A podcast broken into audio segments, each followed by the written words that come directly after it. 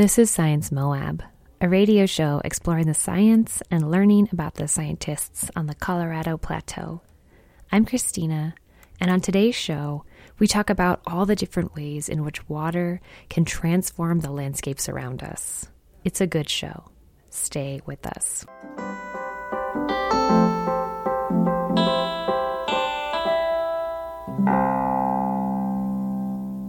I feel like I'm in the in the business of blowing minds and incredibly rewarding and fun thing to do to take students out to field trips or to landscapes and change their whole way of their looking at it and be like, whoa, really? Is this that's what this you know and and to be able to see that look on students' faces I mean, it's like the absolute pinnacle of what I do. One aspect is trying to figure these things out, but I can't wait to come back and tell somebody about it because that's really where I feel the most rewarded for sure.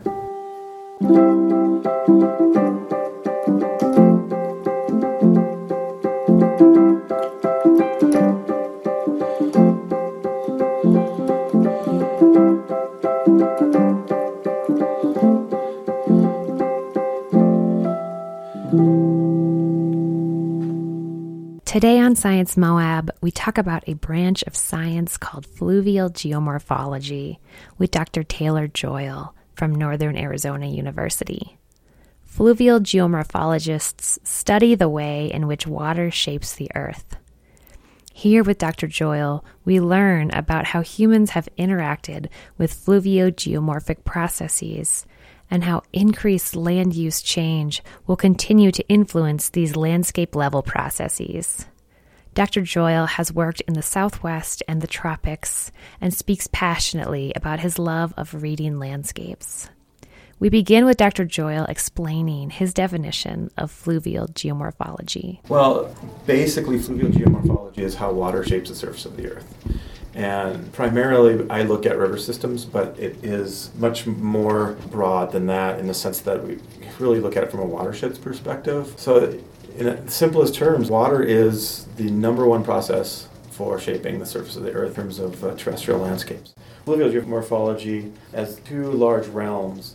One being watching how water shapes the planet now. We can stand, watch it, measure it, we can simulate it in a, in a laboratory.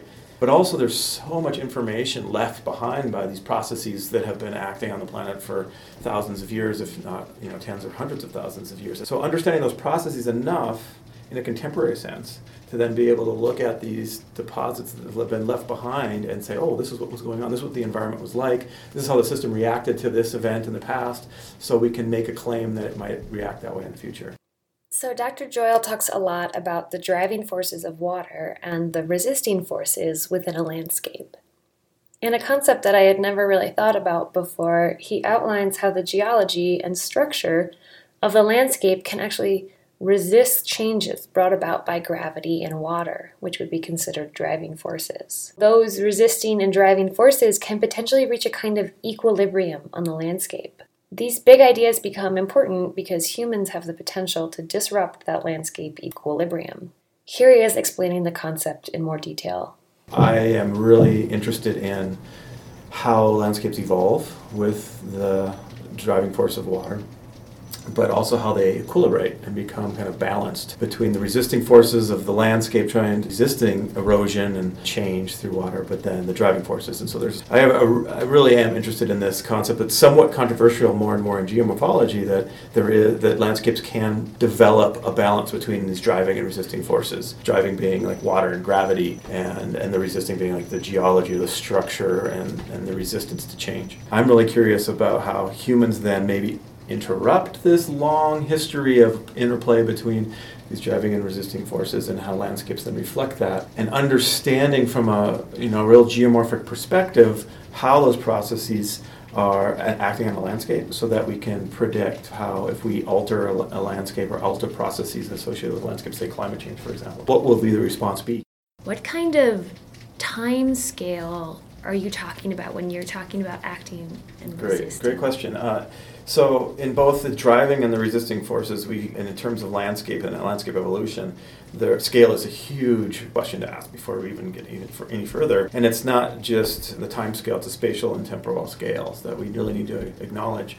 And so if we're just looking at like bed forms, ripple marks in the bottom of a stream, that's providing some resistance to flow, creating some turbulence, and we can see it happening. We can try to quantify the turbulence it's creating versus a, a plain bed or a smooth sandy bed. It's not going to create that resistance and it's going to allow that water to, to zing along there a little bit faster. And so there's like a resistance on that really fine scale level.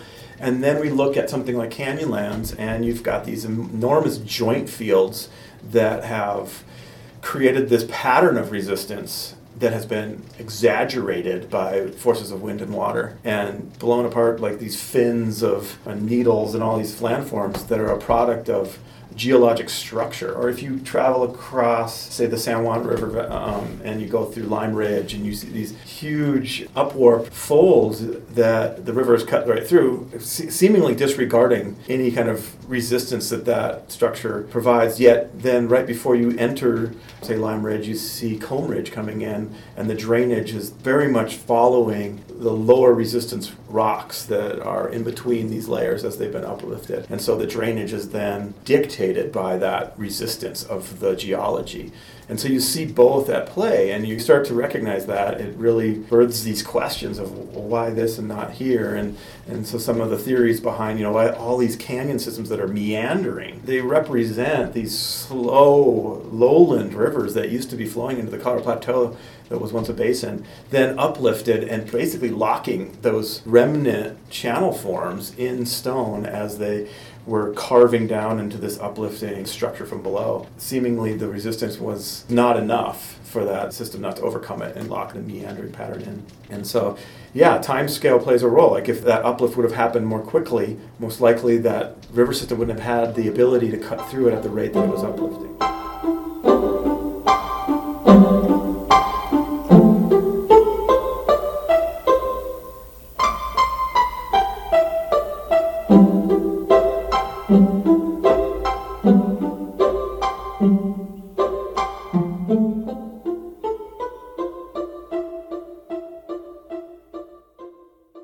So, one of the geomorphic and fluvial processes that occur in the southwest are arroyo cuttings. Arroyos are just another name for dry washes that occur around the southwest, but in many places around here, these dry washes are actually being cut into by water, leaving behind these really steep banks that you can see. So, here Dr. Joyal actually explains some of the ideas behind what is causing these arroyo cuttings and some of the historical implications of cuttings that have occurred in the past. It's even more interesting when you look at river systems, especially in the Southwest. There's quite a dynamic interplay in the river valleys of the American Southwest, and the arroyo cutting that we've seen between the 1880s and the, the 1930s is pervasive across the Southwest, and it begs the question why? Is it climate?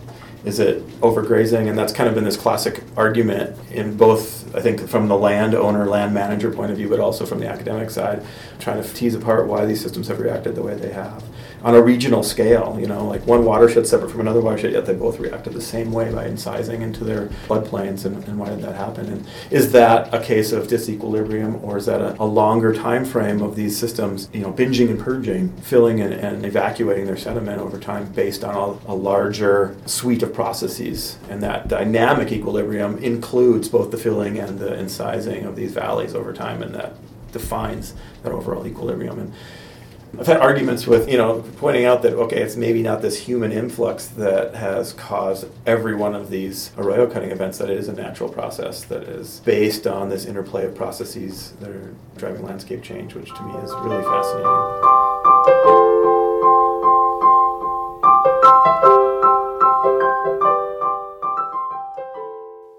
Dr. Joyal has worked in a variety of landscapes, including spending lots of time in the amazing tropics. Here he talks about the fun of trying to understand how to apply our ideas about one place and test them to see if they work in another.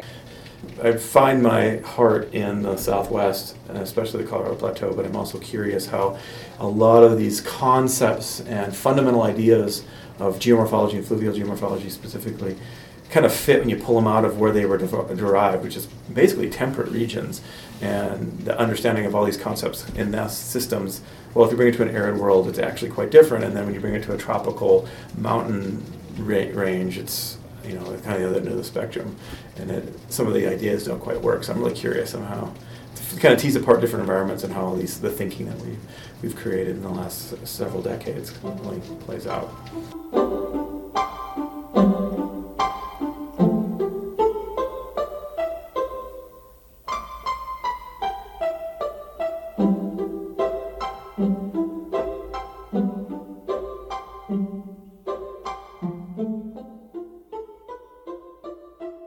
Dr. Joyal looks at how human land use has changed large fluvial geomorphic patterns.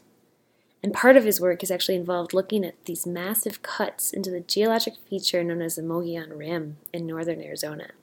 Uh, and this rim is super cool. It's the southern boundary of the Colorado Plateau.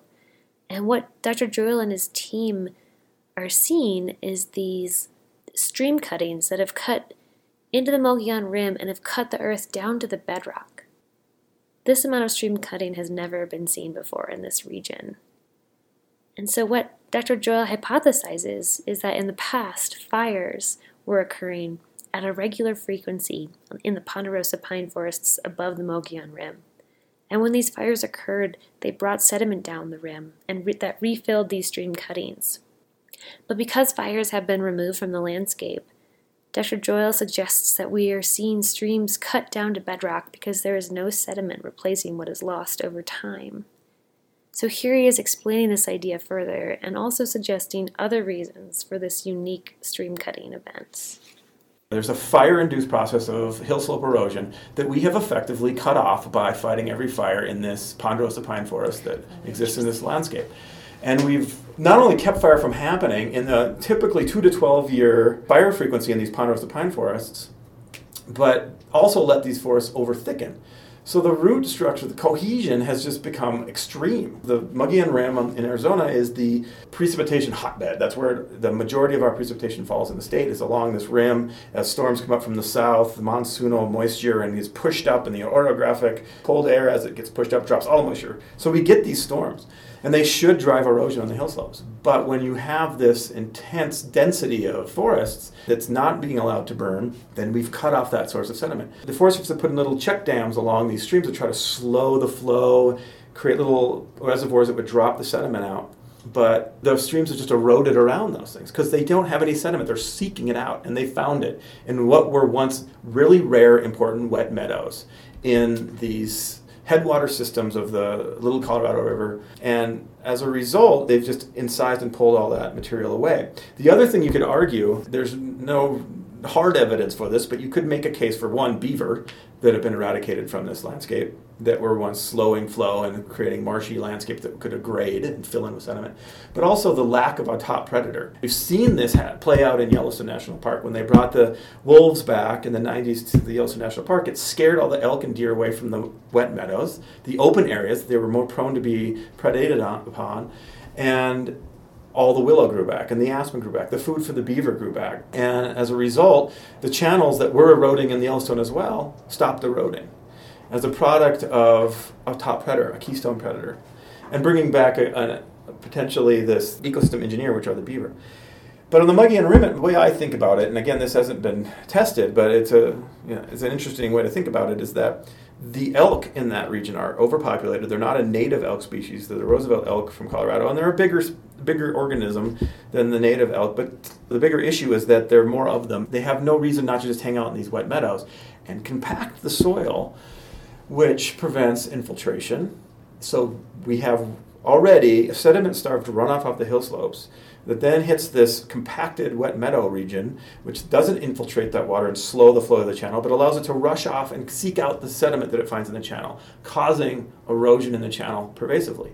Now, the impact to society in this might be beyond just the aesthetic value of these wet meadows that are really rare in this part of the world and provide a unique habitat.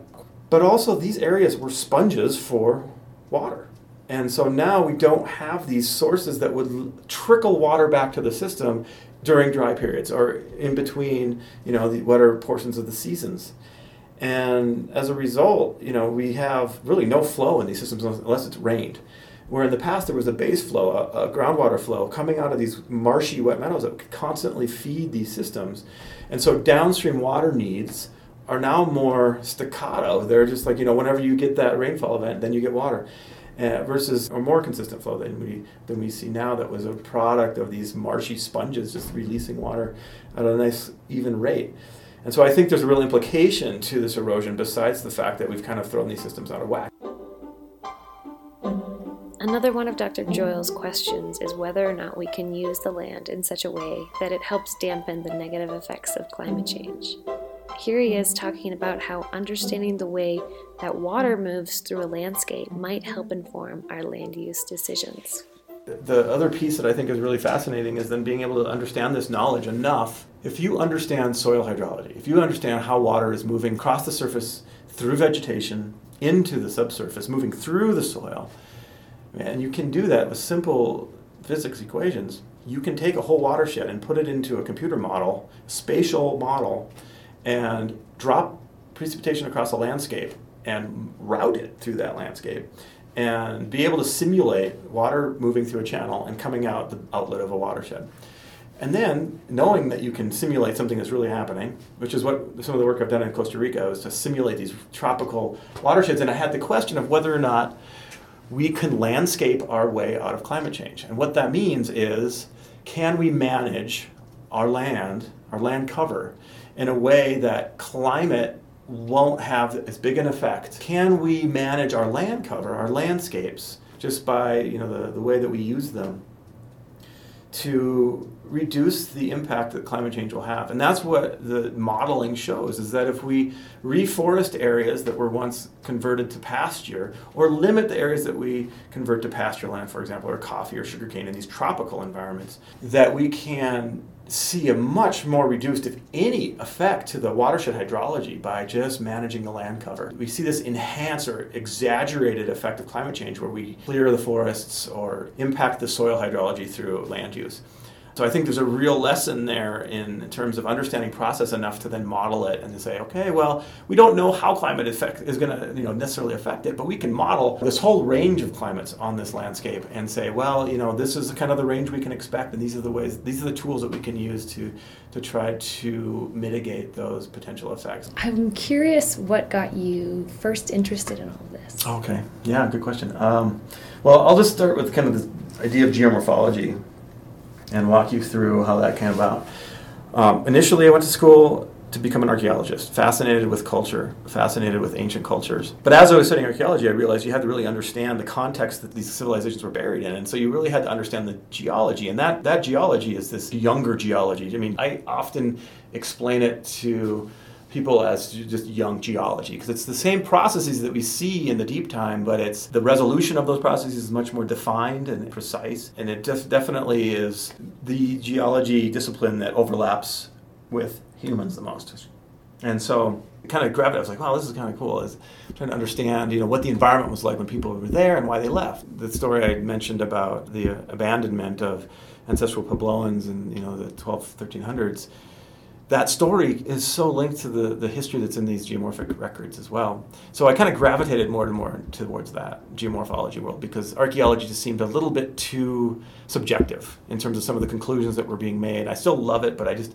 for me, I'm very detail oriented and I wanted something more concrete. Not that geomorphology provides all of that, but it, to me it seemed like it would provide more of that, and the stories were really rich in terms of landscape change. And the other coinciding piece of my personality and my growing up that brought me towards geomorphology was when I was a kid, just traveling. I was lucky enough to travel every summer with my parents, who were both teachers, across the western U.S. I grew up in North Dakota, and we'd always drive up to California every summer and I would just stare at landscapes and be so fascinated with why they looked the way they did. I just loved mountain ranges and growing up in North Dakota, like any topography was just like, wow, what, you know, this is amazing, mind blowing. And so I always was curious, like, why, why, why? Why is it look this way? Being able to look across a landscape and knowing to some degree why it looks the way it does and being able to tell the story that that landscape is sitting there waiting to tell um, it's always been something I love to the point that my wife is, can't much stand me on road trips because I'm always explaining to her why the landscape looks the way I can't help it. Being raised by teachers and having a long, actually, history of teachers in my family, I love trying to learn from landscapes and then explain to others what's going on. And so it just was a a natural progression. And there was a time when I first started my master's that I really wanted to go into river restoration work. And so there's a, an aspect to the work that I do that I really like to find an applied sense to it in terms of what does this knowledge, new knowledge allow us to think about in terms of human impacts and solutions to environmental problems. And so I really try to bridge that gap between the academic research sometimes seems esoteric and then bringing that into okay really where can we apply this and does it allow us to think about a system or think about the future of a, of a region and an interplay between humans and their livelihoods and the landscapes that they depend on with a more informed background so that we can make better decisions. That's why I kind of I teach both on the environmental sciences side of the school and on the geology side of the school because I feel like there's a real clear marriage there when you when you have a geomorphology perspective. Usually, I ask people, you know, what they like about their work and being a scientist, but I just appreciate so much that you've woven that into this whole conversation, yeah, no. so I don't even need to ask. It's hard for me not to express that. I get really excited about it. I feel really lucky to be able to talk about this stuff every day. I mean, my geomorphology classes, I look forward to it. I look forward to walking in and, and trying. I feel like I'm in the in the business of blowing minds and it's such a fun, incredibly rewarding and fun thing to do to take students out to field trips or to, to landscapes and and change their whole way of their looking at it and be like whoa really is this that's what this you know and and to be able to see that look on, on students faces i mean it's like the absolute pinnacle of what i do you know one you know one aspect is trying to figure these things out but i can't wait to come back and tell somebody about it because that's really where i feel the most rewarded you can listen again to Science Moab on kzmu.org or by downloading the Science Moab podcast on iTunes. The music for our show is written by Jeremy Spalding, and the show is produced by Christina Young and KZMU.